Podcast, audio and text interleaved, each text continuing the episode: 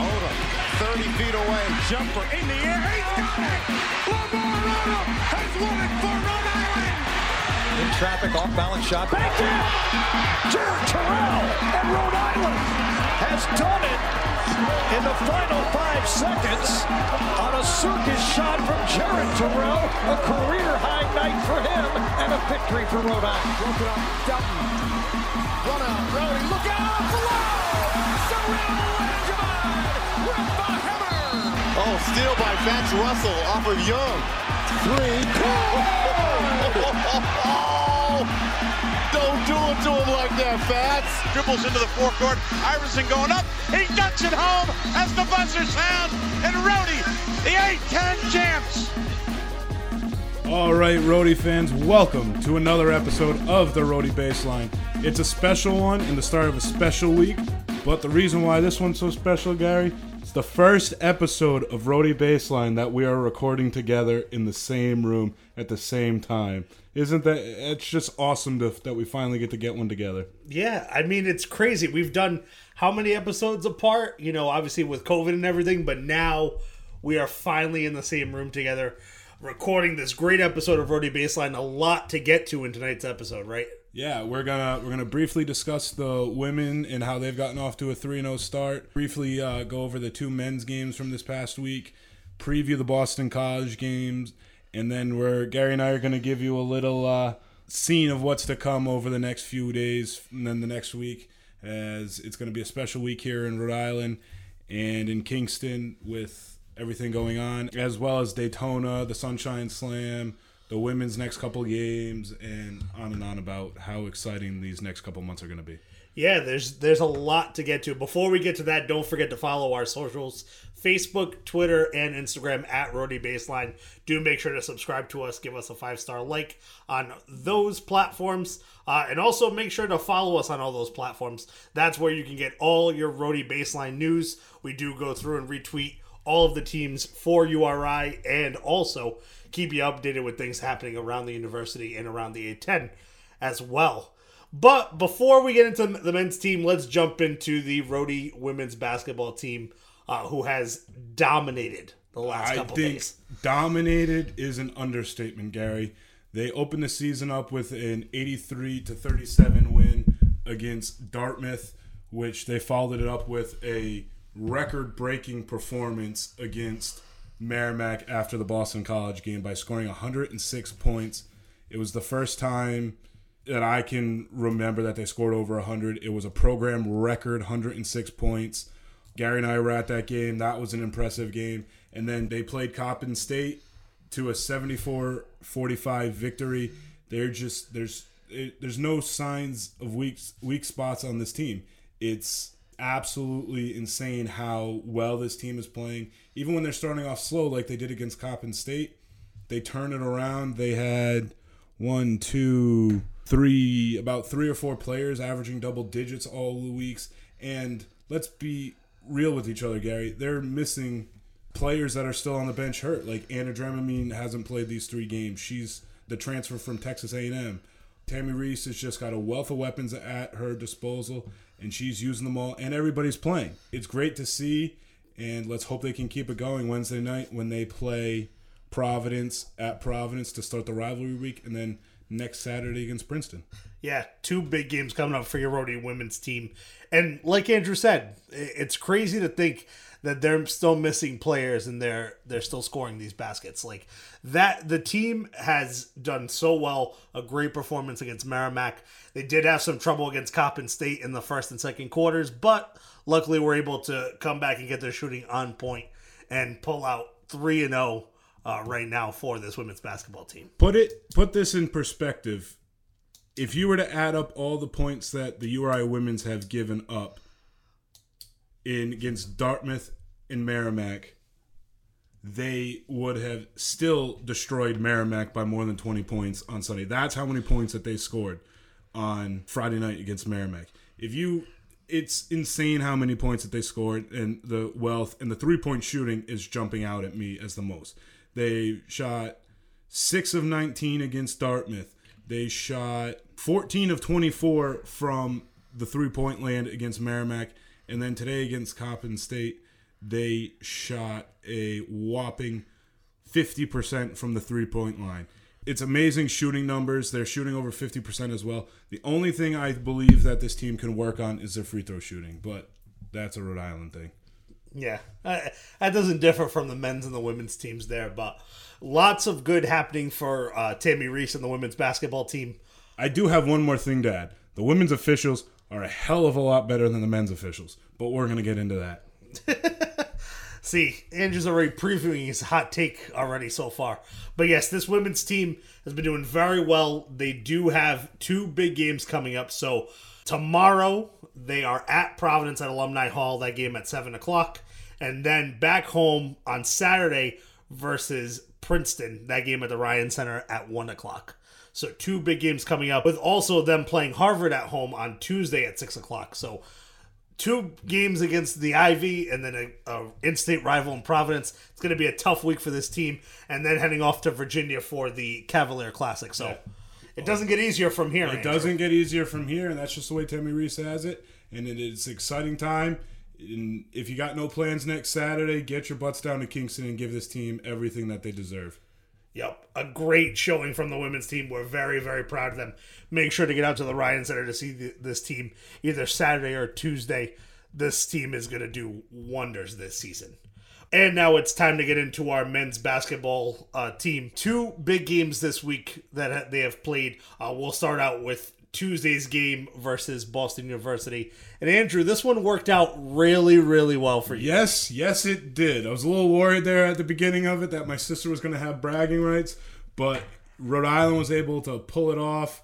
And before we get too much into it, we need to give the students a great shout out. They came out in droves that night. It was great to see the Ryan Center all packed and ready to go. But yeah, it was a great start. The defense played well, and like I told us, told you all in the last episode, that it was it was going to be a dogfight, and it was right up until the end. The score does not indicate how well that this game was played at, and we also need to give Coach David Cox a congratulations on picking up his 50th career victory as Rhode Island's head coach. Now, obviously, we do want to bring up that URI did never trail in the contest. It led by as many as 12 points in the second half. BU did trim the lead, but unfortunately, after uh, Ish El-Amin hit a step back dagger three, it was all over. And he broke the defender's ankles, and it was you when he broke the ankles, the crowd gasped, and then it was just all hell broke loose after that one, Gary. Yeah, and then and then a a block on defense, and and it was uh, starting the buses over for Boston Oh yeah, and it was great. I got I remember looking over at my sister's face after the three and the block, and she just shrugged her shoulders, and I was celebrating in the aisle. It was great, great to see, as well as. Gary and I were the season ticket holders of the game that night. I know. Shout out to uh, Rhody Tickets Department, especially Tyler Foley and uh, Jack O'Mara for uh, taking care of that. But yeah, me and Andrew, season ticket holders of the game uh, for URI. So shout out to them. Yeah. We got to give them the shout outs on the episode. And uh, but back to the game inside the box score. The Steph Curry wannabe with the blonde hair, Javante McCoy played 36 minutes, six of 15 from the field, three of eight from the from three point land for 19 points, and Walter Whyte pouring in another 11. Those were the big guys from BU. Um, BU looks like a solid school, and they'll probably give a run for it in the Patriot League this year. All the power to them, and we got to root for them because, as they say, you root for who you play in the non-conference to do well, so that way it helps you. Exactly. I mean, I, I'm not gonna lie. The this the Steph Curry wannabe player on this BU team is gonna be a, a pest for a lot of teams. Kind of falls down a lot. Reminds me a lot of Cristiano Ronaldo in the soccer world for all uh, my soccer fans. And I'm Portuguese, so I'm allowed to say that. Don't worry. But just it, you know, obviously they're gonna do well. But Rhode Island took care of business on Tuesday night. But to further it, Gary, the team played well. They had 13 steals. They had four guys in double figures. They had some timely blocks from all around. They had 10 blocks in the game. When was the last time we had 10 blocks in a game? It was great to see. The turnover bug was still a issue on in my opinion, but they shot 48% from the field. That's that's pretty good. And not for nothing, their free throw numbers are improved. They shot 75% from the free throw line in this game, and that was very well to see. And I just I think this team has got something special. They got a nice mix of veterans with a solid mix of young guys, and everybody had their moment in this game. It was just great to see and get that first win under their belt, leading into a very, very tough Bryant game that turned a lot more hostile than I anticipated it turning on Friday night in Kingston between the fans going at it with each other. There was a lot of Bryant students. Shout out to them for coming down to the Kingston. That's not an easy drive. I did it. I do it.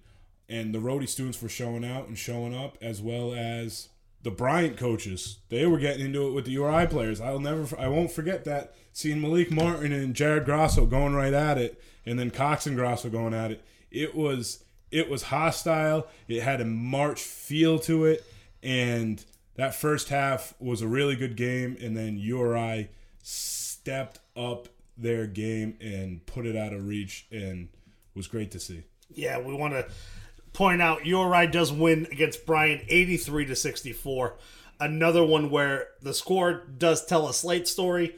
Uh, game was very close until about 11 minutes left in the second half when all hell broke loose and URI just turned on the gas and, and sped all the way through Smithfield back to Kingston. Yeah. The the one thing I gotta say though is that Bryant didn't have Peter Kiss playing in this game, so that that that's a little bit there. But I just it was the first half wasn't was what what I expected to be a very close game the entire way, and then once Malik Martin went it for that technical got the technical foul, the the flagrant one. That's when the game changed. URI took over, and they weren't letting Bryant bully them anymore. The senior leadership took over on this team and showed everybody where the state runs through, and that's Kingston, Rhode Island. And to quote the Rhody men's basketball twitters, we sent those puppies back to Smithfield. It's true, Andrew, and- I just want to bring up uh, an important point that I talked about during the game, and still want to talk about it now. Right, this team for Bryant was doing real well, shooting very well from the field. They ran out of gas, and I had a feeling that that was going to happen. They were banking on Charles uh, Pride making all their shots, right? So they go through, And he did in the first half. and and until 11 minutes left in the, in the game, then they missed 15 consecutive field goal attempts, As- right? Yeah, and then like Grasso said, not only they ran out of gas, they had a couple players under the weather. Peter Kiss wasn't playing due to team issues, and that's not an excuse though, in my opinion. If you want to beat the best teams, you want to make it to March, you have to be able to win at the beginning of the season. When it comes down to March, obviously Bryant's in a one big lead. Bryant's going to be at the top of the NEC. They looked, they're going to be the part this game can only help. Losing this game would hurt URI. Winning this game helps them. The better team won, in my opinion, on that night. And I think the big thing you got to take out from this is once again, URI spread the ball around. They had four guys in double figures, six guys with nine points. Makhi Mitchell, listen to this stat line, Gary 13 points, 18 rebounds. That's one eight rebounds, guys. 18 rebounds. And he did that in 18 minutes. That's absolutely incredible on his side. And they said it after the game. Makhi said, Makhel did it on Tuesday night. I had to do it tonight. And he did it. He took it over. And everybody did what they needed to do. The free throws continued to get better. 20 of 29 from the free throw line for it's pretty good. Could do a little bit better. They shot 50% from the field, so their numbers are good. You're shooting 38% from the three point line. It's pretty darn gone good to me. Sebastian Thomas had some very timely defense and some very timely shots, in my opinion, Gary. Yeah, I mean, it. It. Believe me, this team. I love the way that they took aim of the second half and and went in there and said, "Okay, no, this is our core. We're going to take this game. We're going to make a difference." And the defense stepped up. And then, as we all know, in the Hurley, David Cox era, they basically focus on the defense. The offense will come eventually, right? And and let's be honest, they this team feeds off the crowd. There's already a different vibe to this year. The veteran leadership is there for the young guys. when there's big plays, they're there with the crowd. They're getting the crowd going. I remember numerous times seeing Ish El-Amin getting the crowd going, Ish Leggett getting the crowd going, like the Twins getting the crowd going. This this team deserves the crowd, and it's just going to keep getting bigger and bigger as they win and do special things, and that just continues the rest of the season. And I know there was choice words said after the game by coaches that and during the game, but I think both teams respect each other, know that they're both good teams and that this very well could be the birth of a new rivalry. But to Bryant, you have to grow up before you can start talking. They talked the talk, but they couldn't walk the walk. And once they got jabbed in the face, they started turning around, and they maybe they're just not ready for that next step. And I know the Bryant fans weren't happy about it, and the refereeing didn't help in that game either, Gary. Yeah, it was it was a, a tough one all the way around, and I mean, obviously, some of those words that were said were just in the heat of the moment. So, but URI does get the win, making a 2 and 0 record for URI with the 83 64 win. But with those two games now, we have a big game coming up, an important game against a team from Boston that's not Boston University. Yeah, it's those bums from Chestnut Hill, the Boston College Eagles. They are coming to Kingston with one thing on their mind, and that's to ruin our trip to Daytona. BC, yeah, they're they're a bottom team in the ACC, but still, they're an ACC school that's coming to Kingston. They have a new coaching staff this year, led by Earl Grant from the College of Charleston last year. So he's a good coach. We know all about the College of Charleston. And kudos to his staff for keeping the contract that the previous staff had with us and having our home and home that got delayed after COVID last year. So Earl Grant will be taking his Boston College Eagles into Kingston on Wednesday night, early tip time, six o'clock. But Boston College is coming in with a three and zero record with wins over Fairfield, Holy Cross, and Dartmouth. So their season picks up steam on Wednesday night when old friend Makai, Ashton Langford, and the Boston College Eagles come to town for what should be, in my opinion, a very good bar setter for this team on Wednesday night. You got to remember, Andrew. So we played Boston College last year in Bubbleville, where we lost by five points. At right after a night of taking Arizona State to the wire, um, that was with Fats Russell, Jalen Carey was in the starting lineup. That tells you how long ago that was.